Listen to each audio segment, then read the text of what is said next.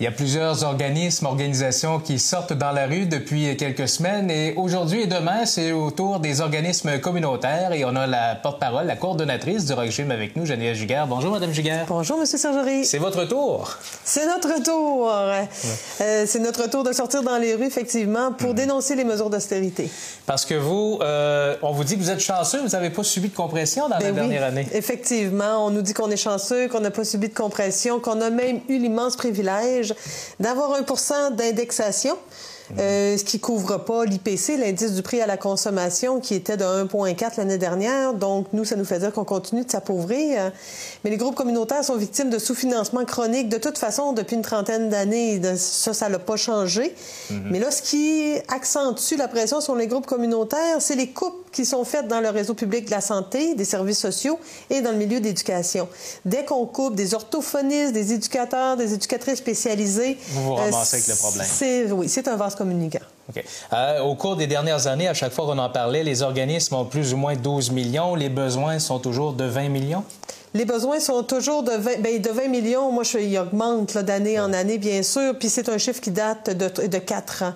Mais c'est encore le chiffre qu'on utilise euh, pour euh, nos revendications dans le cadre de la campagne actuelle. Donc, on demande au niveau euh, québécois 225 millions euh, injectés à la nation, au groupe communautaire du Québec, c'est-à-dire, et en santé et services sociaux.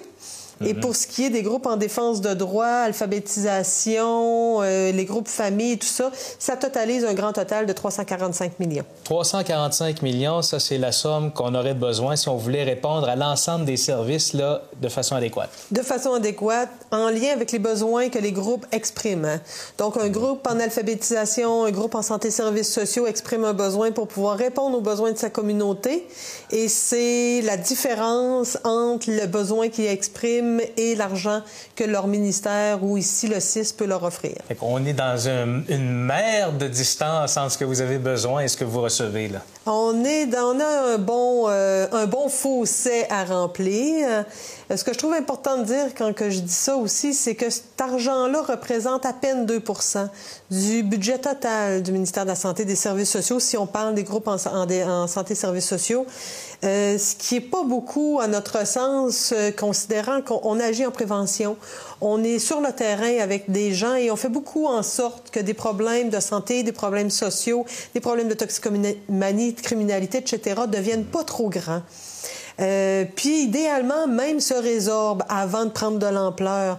Donc ça, c'est ce qui nous fait dire que c'est un investissement que de donner de l'argent aux groupes communautaires. Mais comment, se fait-il que, bon, ça fait déjà plusieurs années qu'on en parle, qu'il y a aucun... Il y avait le gouvernement Marois qui avait ouvert une porte, mais la porte s'est fermée très, très vite avec l'arrivée des libéraux. Mais comment se fait-il qu'au bout du compte, on est toujours en train de se battre pour l'argent?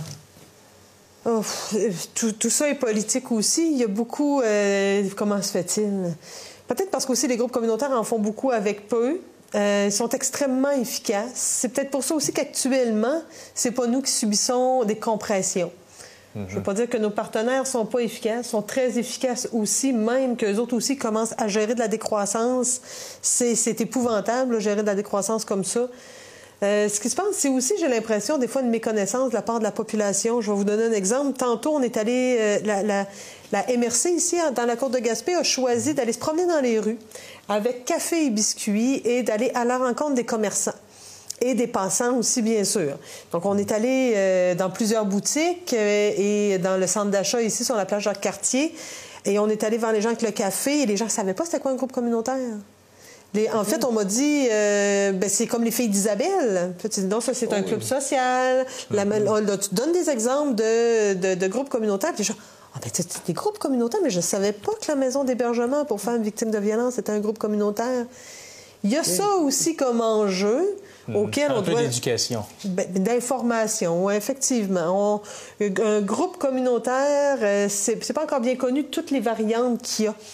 Euh, toutes les variantes qu'il y a. Puis c'est quoi la distinction entre un club social et un organisme communautaire également? Juste, pour les... Il y en a combien d'organismes communautaires sur la côte de Gaspé?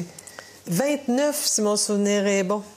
En Gaspésie aux îles, je représente un groupe régional, fait que je sais mhm. qu'il y en a 104. Euh, en santé et services sociaux, je, pense pas me tromper, il y en a une trentaine. sais, si on inclut Murdochville, Grande-Vallée, Rivière-au-Nord, euh, puis le Grand Gaspé, bien sûr, mhm. c'est une trentaine. OK. Euh, donc, aujourd'hui et demain, donc, ça veut dire qu'il n'y a pas de service concret. Vous vous occupez à mobiliser les gens. Donc, qu'est-ce que vous avez fait aujourd'hui et qu'est-ce que vous allez faire demain pour essayer de faire comprendre En fait, les, groupes de la Gaspésie et des îles n'ont pas décidé de fermer. Ils réduisent des activités euh, et ils, ouvrent toujours à la population, mais ils ont dégagé des, employés pour participer aux actions de sensibilisation. Oui, on répond aux, urgences. Puis ça, pour les groupes, c'était bien important que ça sache, là, ici. Mais c'était important aussi que ça sache qu'on participe au mouvement national de revendication, puis qu'on s'inscrit là-dedans aussi. Vous savez, les groupes sont sur le terrain, puis ils voient ils voient les gens démunis, là, puis ils n'ont pas, mm. pas en tout envie de les laisser toutes seules. ils ont envie de continuer de les soutenir, puis euh, là, ben, c'est une vague après l'autre qui est, qui est douloureuse. Des prestataires d'aide sociale qui voient leur chèque descendre, euh, c'est vraiment pas une bonne nouvelle. Mm.